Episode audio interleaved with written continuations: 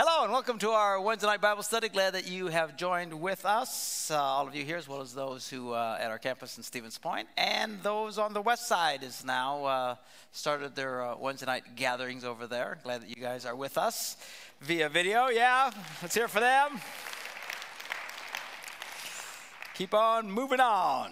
We are in the book of Ruth. We're in the Old Testament. We started in Genesis and just haven't stopped. Uh, Ruth is an interesting book. Uh, there. There's no great doctrinal truths or revelations in that sense uh, here. The, the biggest revelation is just uh, now the Bible is starting to focus again on a specific family, as we saw back with Abraham, and then to Joseph and how they wound up in Egypt. And then comes Moses that brings them all out. They take over the Promised Land. Now they're, you know, living like crazy people during the Book of Judges, and, and uh, everybody doing whatever they thought in their own eyes. Uh, the Bible says. Uh, but then we have this book of Ruth, this little tiny book here, where it tells this really wonderful, heartwarming story, and uh, but it points us to the line of David. We're going to start focusing on King David, and uh, from his line, again, started with Abraham, that is now David, specifically from his line is going to come the Messiah. Jesus was often referred to, as, as you read through the Gospels, people referred to him as the son of David. Everybody knew this was his lineage. Um, in fact, the very reason that um, he was born in Bethlehem is because, uh, you know, Caesar Augustus said everybody had to go back to the home of their fathers, and that was from Bethlehem. This is where this was all taking place, in the city of Bethlehem. Anyway, uh, Ruth is uh, the, the daughter-in-law of Naomi. They were living uh, over in Moab because of, of a famine in the land, uh, and uh, her sons married Moabite women. One of them was Ruth, and uh, but then both sons died, and the father died, and then Ruth or, or Naomi decided to go back. She asked her daughter-in-law to stay. One did, but Ruth hang, held on to her and said, "I will not leave you. I will go wherever you go. I will go. Your God will be my God. Your people will be my people." I mean, she just had a complete, total dedication to uh, to Naomi. So they come back. They're very poor. Um, there's no men to take care of them, and which was a big deal at this time in this culture. Uh, so what they were doing was going through uh, different fields and uh, gleaning. The rule was that when people uh, had a harvest or, or whatever of, of wheat, they were not to be so stingy that they could leave some behind so that the poor could come and pick some up so they'd have something to eat. And uh, anyway, Ruth knew, uh, or I'm sorry, uh, Naomi knew that there were some kinsmen in line that if they wanted to could exercise their right to purchase all of uh, her husband's, dead husband's now possessions, and have rights into uh, actually to take Ruth as, as the wife. What the chances of that they didn't know, but Ruth was hoping against hope that that would, would happen. So he, she basically sets, I'm sorry, Naomi was hoping against that and, and, was, and set Ruth up to uh, connect with Boaz, who was one of these kinsmen redeemers, who could, if they, if she, if he chose to, to redeem that property and marry Ruth. Blah, blah, blah, blah, blah. Okay, so now we pick it up at chapter three. So uh, Ruth had been introduced to Boaz, and there was kind of some tension there, and he kind of likes her, and there's a little flirting going on. And, uh, and then uh, chapter three, verse one, uh, one day Naomi, her mother-in-law, says to her, "My daughter, should I not try and find a home for you where you will be well provided for? Is not Boaz, with whose servant girls you've been, a kinsman of ours? Tonight he will be at the winnowing, he will be winnowing barley on the threshing floor. So wash and perfume yourself. Get all dolled up, put on some, put, put on your best clothes. You know, if you're going to go fishing, you got to get some tackle and stuff." So anyway, uh, got to get the worm, man. So, uh, Uh, get all warmed up and go down there and then uh, to the threshing floor. But don't let him know that you're there until he's finished eating and drinking. And then this, this is the mother-in-law setting this up. She says, "Now when he lies down, note where he's lying, and then go and uncover his feet," which was the custom uh, to connect with this Redeemer, uh, kinsman, and lie down, and then he will tell you what to do. So she said, "Well, I'll do whatever you say." I mean, Ruth didn't really know any of, of the customs and stuff. So she went down to the threshing floor and did everything the mother-in-law told her to do. So when Boaz had finished eating and drinking and was in good spirits, he went over to lie down at the far end of the grain pile. Very, very, very romantic. You know, Uh, so anyway, Ruth approached quietly after he's asleep, uncovered his feet, and then lay down. So now, there's nothing untowards here. I mean, it's not like she's in his bedroom, okay? The dude is just sleeping on the floor, on the thresh, threshing whatever floor. And the assumption is other guys were probably, you know, sleeping wherever. You know, there was nothing icky, weird going on here. It's just these guys would get, you know, all of, when they were working the fields and doing all this thing at the, at the, at the threshing floor, got full, and then they go just crash and sleep. Well, that, so she comes in the middle of the night and does this. So in verse eight, in the middle of the night, something startles the man, meaning Boaz, and then he turns and he sees this woman lying at his feet, which is like, ah! Okay? And he says, who are you? And then she reveals herself, says, I am your servant Ruth. She said, spread the corner of your garment over me, since you are a kinsman redeemer. Now, this is really kind of ballsy on her part. You got to hand it to her. I mean, she she she just goes for it. She's not messing around. You know, she basically says, redeem me. I want you to redeem me. I want you to have me. Now, again, they had met. There had been some of the tension, and he'd be kind of flirting with her and being real nice to her. Well, you know, this is not unusual oftentimes in a relationship that it's the girl that says, all right, move on. Let's go. Are you doing it somewhere or not? Okay? And, uh, you know, ideally, oh, romantically, it should be the man making the first move and la, la, la. Well, you can see thousands of years ago, it was still this way, you know. So she basically says, come on. I was going to use a phrase, but I won't be nice. Uh, something about getting off the pot. But anyway, um, so so she she calls him out. And then, and, and it kind of startles him. Because, now we don't know how old he is, but we're about to get the implication here that he's older in years. Um, I don't know if he's in his thirties, if he's in his forties, what the deal is, why he hasn't been married, we don't know. Um, she had been married to uh, Naomi's son for ten years. Now, in those days, you know, she probably got married to him when she was like fourteen or something. You know, that's just the way it was. Uh, Ezekiel tells us about the time women, girls had breasts, they were up for marriage. You know, that's all it took.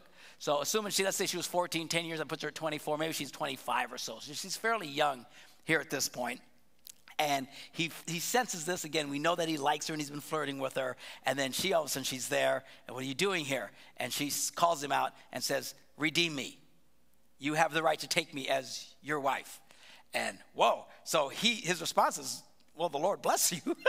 God bless you, man. It's pretty cool. He says, this kindness is greater than that which you showed earlier.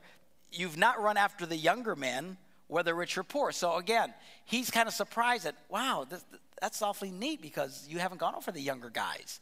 So again, the assumption here is that he's got to be older, and uh, she hasn't been interested in younger men. She's just been interested in this one guy, which would have been the right thing to do. And she was so committed to her mother, to her, to her mother-in-law, whatever Naomi said, she was so obedient. So anyway, she says, so he says to her, well, now my daughter, don't be afraid. I will do for you all that you ask. So he basically says, okay, I'm, I'm game. You know, again, she was the one who basically approached him. You're going to marry me or what? Okay? And and he goes, wow. And he says, okay, I'll do that. But he says, all my fellow kins, uh, townsmen know that you are a woman of noble character. And although it is true that I am near of kin, there is a kinsman redeemer nearer than I. There was there was the, a line of command. Whoever was the next closest relative really had first dibs. And then if he didn't take her, then somebody else could. And it just kind of went down the line is how it went.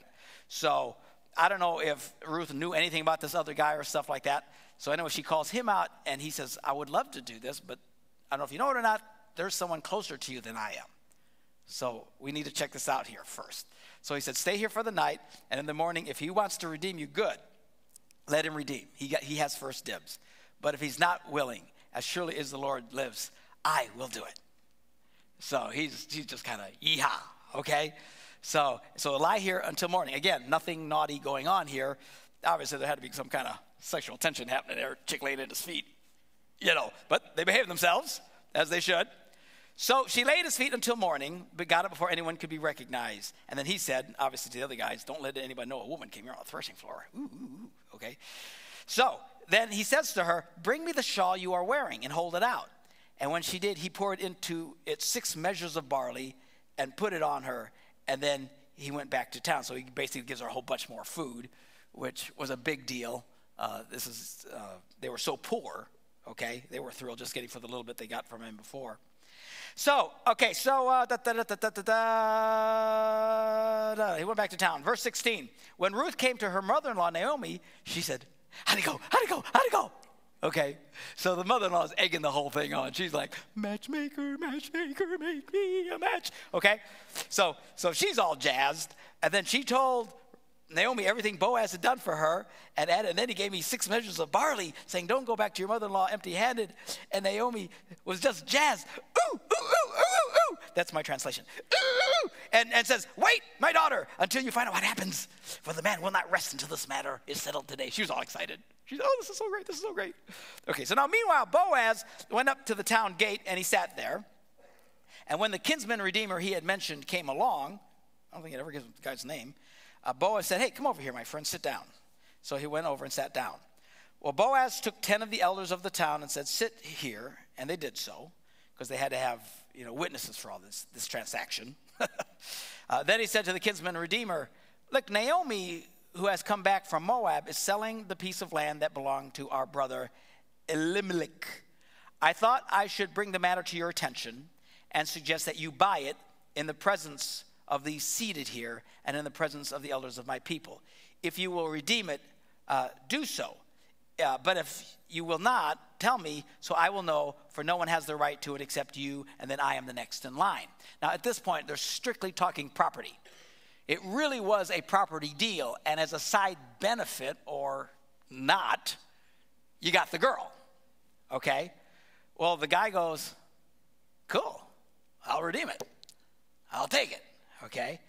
And then Boaz, Boaz said, okay, now, on the day you buy the land from Naomi and from Ruth the Moabitess, you acquire the dead man's widow. You get the girl too, in order to maintain the name of the dead with his property. Well, at this, the kinsman redeemer said, oh, no, no, no, it won't work for me. Okay, I can't redeem it because I might endanger my own estate. And uh, he was afraid that if something happened to him, then she would inherit part of the land. And, you know, one of those property, I don't know how much money this guy had, but it was basically, basically just a money deal. I don't want, in case anything happens, I don't want my heirs to have to share it with her or whatever. Okay, so you redeem it. He's like, I can't do it. If I get the chick, then I don't want it. All right? Very romantic, all of this, isn't this fabulous? So anyway, he says, now in earlier times, parenthetically, the writer inserts this, for the redemption and transfer of property to become final, one party took off his sandal and gave it to the other. Have a shoe. Uh, this was the method of legalizing transactions in Israel, very bizarre. Uh, so anyway, the kinsman redeemer said to Boaz, buy it yourself, and he removed his sandal.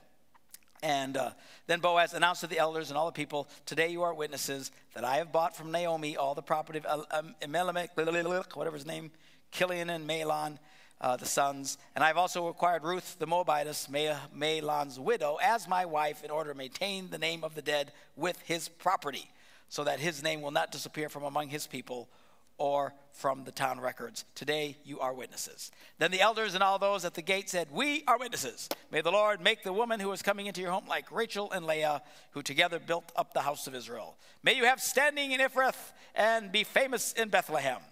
Through the offspring the Lord gives you by this young woman, may your family be like that of Perez, whom Tamar bore to Judah. So they basically just pronounced this big blessing on him. So, da da da da da. Da, da, da, da, da, da. Boaz took Ruth, and she became his wife. Then he went to her, which means you know what, and the Lord enabled her to conceive, and she gave birth to a son, which is her first son. Apparently, the other guy, nothing was happening there. Uh, so she gets pregnant with uh, Boaz, and then the woman said to Naomi, see, they're thrilled for Naomi, the grandma now, praise be to the Lord, who this day has not left you without a kinsman redeemer. May he become famous throughout Israel. He will renew your life and sustain you in your old age. For your daughter-in-law who loves you and who is better to you than seven sons has given him birth. And then Naomi, the granny, took the little boy and laid him in her lap and cared for him. Oh! And the women, the living there said, Naomi has a son, uh, obviously a grandson. And they named him Obed. He was the father of Jesse, who was the father of David. So now we're really getting down to the grassroots of why they went through this whole account in the first place. Again, it's a wonderful, neat little story, uh, you know, a biblical love story, if you will, uh, right in the middle of all this insanity with, with the book of Judges.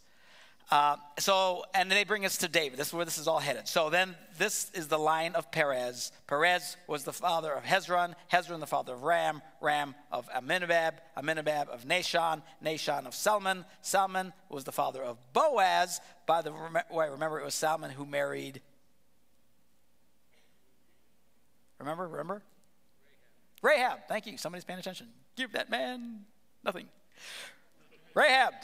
Uh, and the the, uh, the harlot, remember? Rahab the prostitute who helped them uh, take uh, the city of Jericho. She converts to Judaism. Eventually, is Salmon marries, then Obed, or then Boaz. I think it was Salmon or Nashon. One of those, yeah, Boaz. And then the father who became the father of Obed, who was just born. Then Jesse, and then Jesse, the father of David. Da, da, da, da, da, da, da. Okay, so now the focus biblically in history from this point on now is taking another big shift, okay? It's focusing on the line of David. How did David get to where he was? How did he become this incredible young man who takes on Goliath and becomes this great king and establishes Israel uh, in such strength and has Solomon as his son who goes on and all, all this very incredible stuff. So now that's where we're going with the biblical narrative, which brings us to the book of First Samuel, okay? So now they're going to back up a little bit and kind of put into context where David how David got into the picture as far as uh, being a king of Israel. David, by the way, was not the first king of Israel. He was the second, which we're about to learn here. Okay, so let's pick it up at First Samuel now. We're in a new book of the Bible. There was a certain man from Ramah, the whatever, a Zuphite on the hill country of Ephraim, and then uh, whose name was El- Elkanah, Elkanah, son of Jerome, son of El- Elihu, son of Tohu, son of Zup, Zuf. Good grief, an Ephraimite. Anyway, he had two wives. So Elkanah, or Elkanah, or however you say it, has two wives. One was called Hannah, and the other uh, Peninnah. Sounds like a sandwich. I'll have a chicken panina or, a, or Peninnah. I don't know how you pronounce these names. Good grief. We all know Hannah because it's a name that became very popular, popular biblically. Uh, Peninnah or whatever wasn't popular because we'll see in a minute Peninnah wasn't very nice and Hannah was blessed of the Lord. Hence, people were more inclined to name their girls Hannah and to this day. Okay. So anyway, uh, Peninnah had children, uh, but Hannah had none. Year after year, this man went up from his town to worship and sacrifice to the Lord Almighty at Shiloh, where Hophni and Phinehas, the two sons of Eli, were priests of the Lord. So we got Eli. This name is introduced. Eli is coming. Eli is there, okay, and he's a priest, and he's supposed to be obeying God, and he's got these two sons who are priests. They turn out to be real rascals and dirty rats, dirty rotten scoundrels, which we'll find out in a little bit, okay? So uh, this guy would come up every year with his two wives and sacrifice and worship God uh, and offer sacrifices. Okay, so so whenever the day came from Elka, Elkanah, Elkanah, however you say it, to sacrifice, he would give portions of the meat to his wife Peninnah and to her, all her sons and daughters. But to Hannah, he gave a double portion because he loved her and the Lord had closed her womb. He had compassion for her, so he was always a little extra nicer to Hannah. She's all by herself. The other girl had, you know, boys and daughters and whatnot. And so they came and they would take this, uh, the, the sacrifice, the animal sacrifices. And I, it was a sacrifice because they, they were the one who were sacrificing. It wasn't like it was a sacrifice to, you know, costing God anything. There was a sacrifice for them. This is meat. Uh, these animals were of great value uh, in that culture, even to this day. I mean, you, a cow's worth a lot of money. You know, these guys would take sometimes all kinds of bulls and everything. They would just burn them up in front of God okay, as a sacrifice. They were the ones who were sacrificed. Something that could have been money to them, they just let go and said, God, we're just going to let this go up in smoke as a commitment uh, and in worship to you.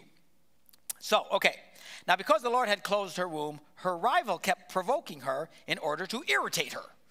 That's why not too many people are called Peninnah today.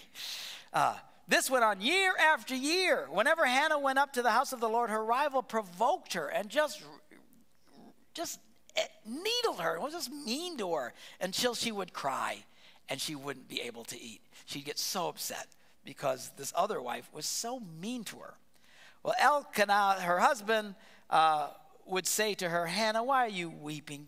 Why don't you eat? Why are you downhearted? Don't I mean more to you than ten sons? I'm such a good man, you know. And he's trying to encourage her and stuff. So anyway, check this out. Once when they had finished eating and drinking in Shiloh, Hannah stood up. Now Eli the priest was sitting on a chair down by the doorpost of the Lord's temple. In bitterness of soul, Hannah wept much and prayed to the Lord.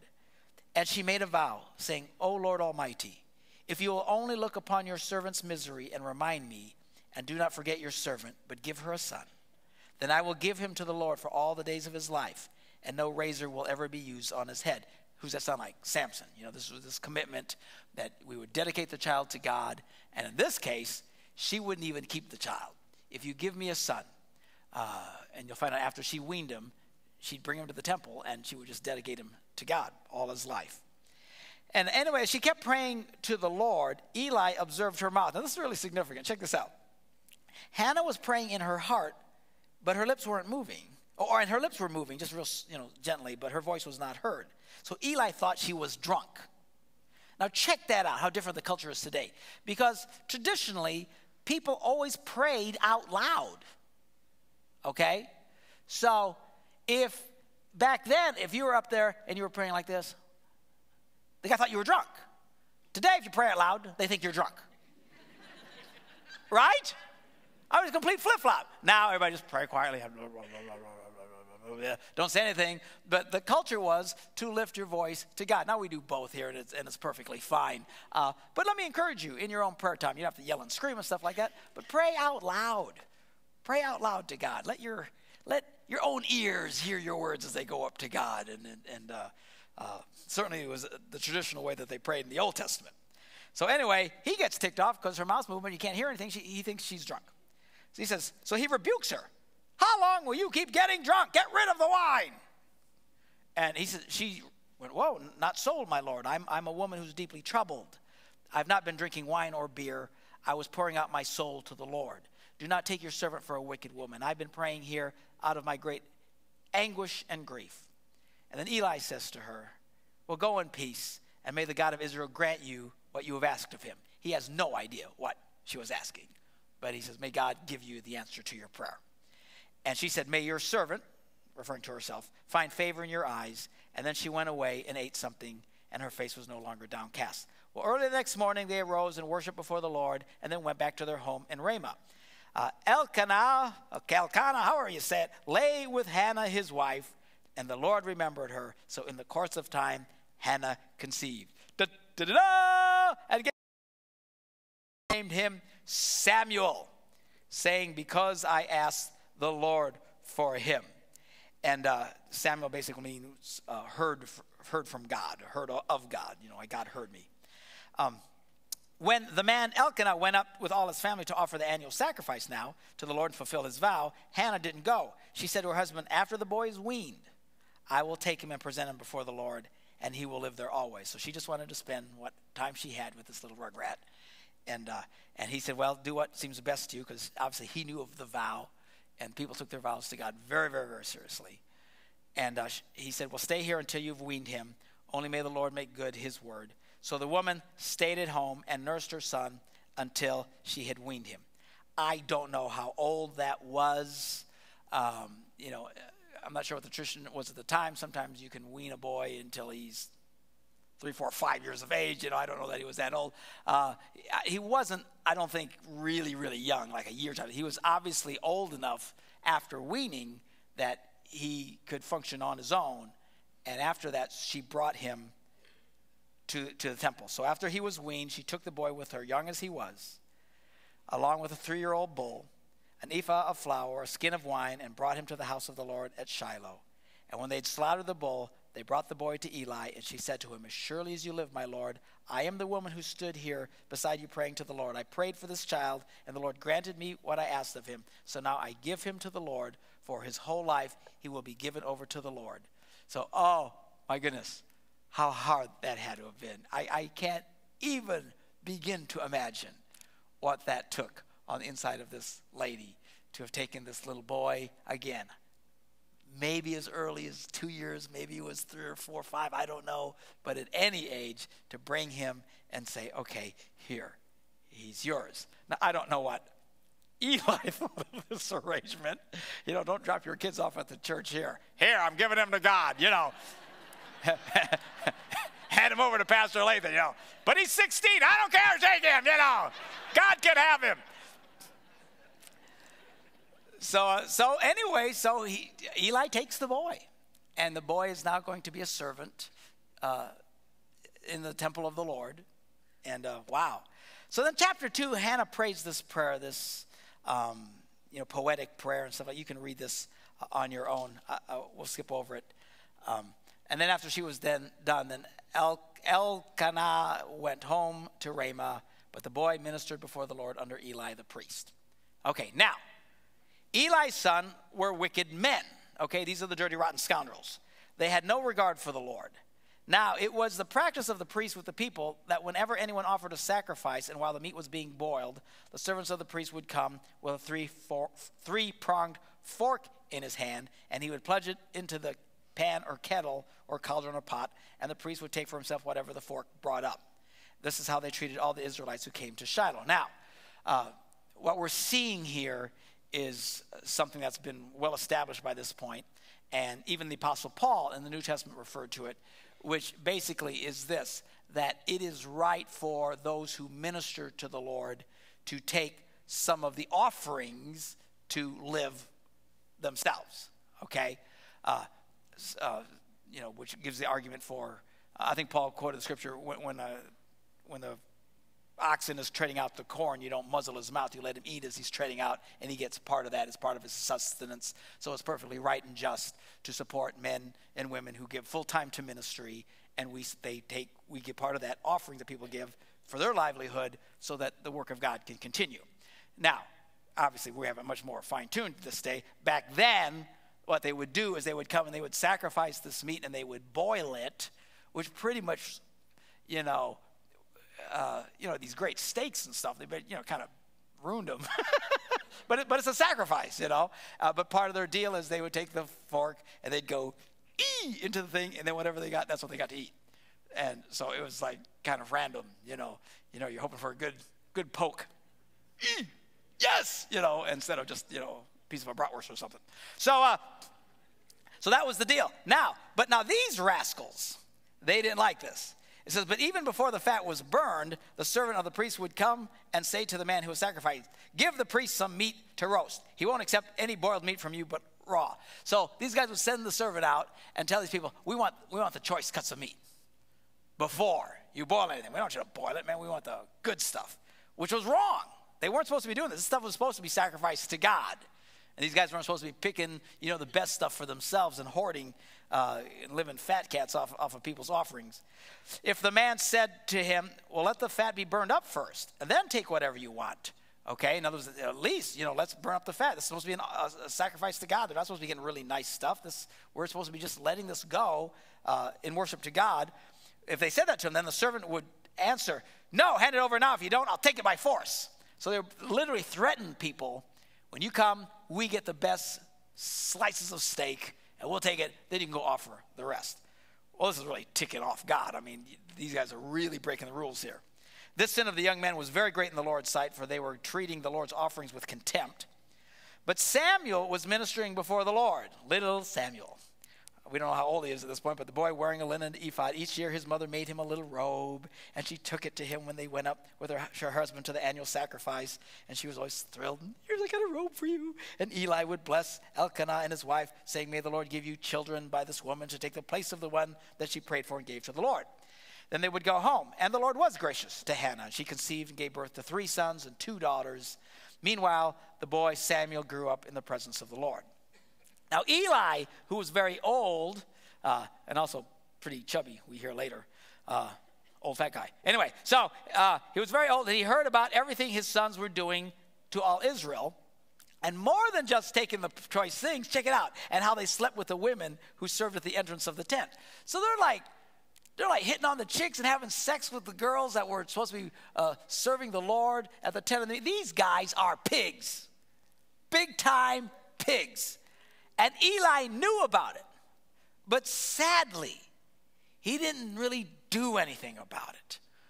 And I don't know what he was thinking, but it's not unusual. Oftentimes, uh, you run into guys, they know their kids are doing really bad things or know about this, that, or the other. I know of elders in churches who know of someone else who's acting very, very badly. At the end of the day, they don't do anything, and uh, which is, is wrong. But he did talk to him. He, he, said, he said, why are you doing such things? I hear from all the people about these wicked deeds of yours. No, my sons, it's not good report that I hear spreading among the Lord's people. If a man sins uh, against another man, if you sin against another man, then God can mediate for you. But if you sin against God, who's going to intercede for you? You're, you're sinning directly against God, you nimrods. His sons, however, did not listen to their father's rebuke, for it was the Lord's will to put them to death. Uh, now, the explanation there is... Um, You know, Jesus basically taught us that no man can come to the Father except God draws him in the first place. Your ability even to repent and turn of your sins and ask God to forgive you is a gift from God, okay? So what he's saying here is God was so ticked off at these guys, he didn't give them the ability to repent of their sin because God was going to kick their butts because he was really ticked off, okay? Okay, so, but but he doesn't do anything. He doesn't do anything. I'm I'm I'm doing a, a, a teaching on this. I, I just started on Sunday, and we're going to be doing a series of teachings. Uh, but oftentimes, you know, when it when it comes to dealing with badly behaving people, uh, what you know, it doesn't do enough just to say anything to them. You know, there needs to be consequences, and I'm going to be teaching on that. So. Little rabbit trail here, but uh, there needs to be consequences. And people are so scared to death of consequences. Even in churches today, nobody wants to have consequences. And if somebody's acting real badly, some guy's out acting outrageously in the church, the church says to the women, well, just submit. You know, they just reach for the only scripture they know because they're so uncomfortable with consequences. And uh, consequences are what speaks to men, okay? Overwhelmingly, and, and women too, I mean, that, that uh, are acting badly. They get in the same situation. So it's not always a guy thing, but, but a lot of times it is. And oftentimes I will talk to women who their husbands are acting horribly, and sometimes they've been doing this for ten, fifteen, twenty, twenty-five years. And I say, well, what do you do when they act that way? Well, I tell them how it makes me feel. Well, that's like speaking Swahili to the guy, you know? All he's hearing is, wah, wah, wah, wah, wah, wah, wah, wah. Listen, a badly behaving man is not motivated by what he hears. He's motivated by the consequences of his actions. Okay? Somebody say amen. All right? And this dad, well, I talked to him. I talked to him. Well, whoopee stink and do. It didn't do anything. There are no consequences. And overwhelmingly, at the end of the day, men are driven and motivated by consequences. What is the result of my action? If you can act very badly and you still win at the end of the day, most men will continue to act very, very badly. Uh, and again, women can be the same way, but this is particularly true with guys. Anyway, so there's a big mistake here that uh, Eli did. He did what so many women do in very bad marriages, which is nothing. Talk. Anyway, then, uh, so that's what's going on with those guys. And then the boy Samuel continued to grow in stature and favor with the Lord. So now we read about a guy who comes to Eli. He's a prophet. And he's, God sends him there because God's ticked off with Eli because he doesn't do anything. This is what the Lord said. Did I not clearly reveal to you, myself to your father's house when they were in Egypt under Pharaoh? I chose your father out of the tribes of Israel to be my priest, because he's the line of the priesthood here, uh, and to go up to my altar and to burn incense and to wear an ephod in my presence. And I also gave your father's house all the offerings made with fire by the Israelites. Why do you scorn my sacrifice and offering what I prescribe for my dwelling? Why do you honor your sons more than me by fattening yourself on the choice parts of every offering made by my people Israel? Therefore, the Lord, the God of Israel, declares, I promise that your house and your father's house would minister before me forever. But now the Lord declares, far be it from me. Those who honor me, I will honor, but those who despise me will be disdained. The time is coming when I will cut short your strength and the strength of your father's house, so that there will not be an old man in your family line. He's basically pronouncing this horrible curse on them, that everybody in your family is going to die early. Like, yikes. Uh, you will see distress in my dwelling. Although good will be done to Israel, in your family line there will never be an old man. Everyone uh, of you that I do not cut off from the altar will spread will be spared, only to blind your eyes with tears and to grieve your heart, and all your descendants will die in the prime of life. So this is like a major curse on Eli and stuff. Again, why? Eli didn't sin. Eli didn't take the thing. Eli wasn't having sex with these girls, but he was guilty. Why? Because he did nothing. He had a responsibility as the head of his home. He did nothing. The guilt is passed on to him. And what happens to your two sons, Hophni and Phinehas, will be assigned to you. They'll both die on the same day. And I will raise up for myself a faithful priest who will do according to what is in my heart and mind. Guess who that's going to be? Little Samuel. And I will firmly establish his house, and he will minister before my anointed one always. Then everyone left in your family will come and bow down before him for a piece of silver and a crust of bread, and plead, you know, appoint me to some priestly office so I can have food to eat. Basically, because they were the line of the priesthood, they'd have to come to this new priest and basically beg for a job. Okay, this, they had this wonderful status in uh, the uh, nation of Israel, and all that was taken from them because of the way they were behaving and because the father did nothing about it. All right, so now the boy Samuel ministered before the Lord under Eli. In those days, the word of the Lord was rare. There were not many visions. And, uh, you know, it's kind of a sad statement. But I just, I thought, man, as I was reading this, I thought, oh, my gosh, I wonder if that's where we're at today. You know, it just kind of seems like the word of the Lord right now is rare. You know, I think there's all sorts of reasons for it. I think the church is in such bad shape. And we are, we're, we're, you know, God is calling us to a higher level and, and jerking the slack out of the church and helping us get things right. But we have had our value system so upside down and backwards, and as in such in such an insult to God. We don't view it as an insult to God, but it is. And uh, and I think it's one of the reasons that today the word of the Lord is rare in, in the church. And there aren't a lot of supernatural things happening like they should be. If you read the book of Acts, and you look at our church today, you can't help but be just brokenhearted by the stark reality that we are nowhere near where we should be in a spiritual sense. Of course, there's nothing we can force about it. We can't fake it. Uh, quite frankly, I feel, though this is my personal opinion, don't get mad at me. Uh, if you get mad, send an email to Lathan. But, uh, but uh, I think that... Uh, Uh, in, in recent decades, that's exactly what has happened. I think the church has faked it. I think even in, in charismatic circles and stuff, we've gotten involved in behaviors and stuff that uh, they're just playing church. And they're playing games, and they're going through motions, and, you know, uh, instead of us actually experiencing real miracles, we're, you know, debating on who should fall on the floor or not. I mean, it, it's just good grief. You know, and why why such a passion for it? Because we need something. We need to experience God. We need to experience God. So we got to come up with something for, to say that we're experiencing God. And and I know there's there's a lot of people who would really disagree with me on that, but that's my personal belief. I just think that uh, the church has been so desperate for the power of God that we're acting and behaving in ways that we call the power of God, but it's really not all that biblical. I don't even know what the point is in half of it. And, uh, and there's, there's been all kinds of things. And, uh, and I think it's sad. I think rather than pretending that we have the power of God, I think we should uh, come before the Lord and weep and cry and repent and admit that we're not experiencing the power of God like we should be, and ask for the real deal. I want the real deal. Somebody say amen. I, I'm not playing games. We're not going to be here and just generating a bunch of, you know, people in a froth and a lather just to gin up something that we call the power of God. I promise you, when the power of God comes, everybody's going to know it. And you're going to know it, and the pagans and the heathens are going to know it. They're going to, holy cow, look at those people. Stuff's happening, okay? That is a commentary by Mark Gunger. So for what it's worth, yeah, you don't have to clap, but I just, that's my, my personal take on that. So uh, anyway, moving on.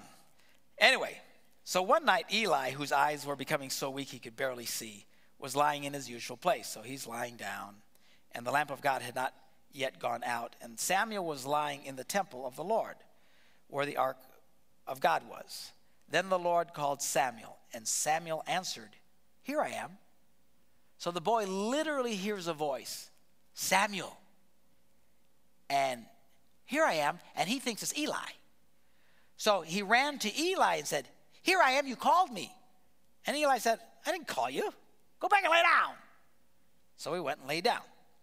Again the Lord called, "Samuel." And Samuel got up, and he went to Eli and said, "Here I am, you called me." "My son," Eli said, "I did not call. Go back and lay down." Poor Samuel, I'm a little confused there. Now Samuel did not yet know it was the Lord. The word of the Lord had not yet been revealed to him. So the Lord called Samuel a third time, "Samuel." Samuel gets up, and he's just an obedient boy, man. Every time he heard the voice, he just popped up and ran in. And he went to Eli and said, "Here I am, you called me." Then Eli realized that the Lord was calling the boy. So Eli told Samuel, "Go lie down. And if he calls again, say, 'Speak, Lord, for your servant is listening.'" So Samuel went and lay down in his place. And the Lord came and stood there. And whenever it says that, it's virtually always referring to an angel, but they use it synonymously. We've talked about that. The Lord came and stood there, calling as the other time, "Samuel, Samuel." And then Samuel said, "Speak, for your servant is listening." And the Lord said this to Samuel, "See, I'm about to do something in Israel that will make the ears of everyone who hears it tingle. At the time, I will carry out against Eli everything I spoke against his family from beginning to end. For I told him that I would judge his family forever because of the sin he knew about. His sons made themselves corruptible or, or contempt, contemptible, and he failed to restrain them. Fathers, hear the word of this. The judgment on him because he failed to restrain his sons." It's not me, it's my boys. Ah, ah, ah, ah. "Therefore I swore to the house of Eli, the guilt of Eli's house will never be atoned for by sacrifice or offering." These are very strong words. He says, my judgment is going to be so hard on them, they can't even pray their way out of this deal. Now, it sounds really harsh, but what they were doing was really wrong. And the fact that they're supposed to be serving God, but they're seducing women that are supposed to be there serving God. I mean, these guys were reprobates.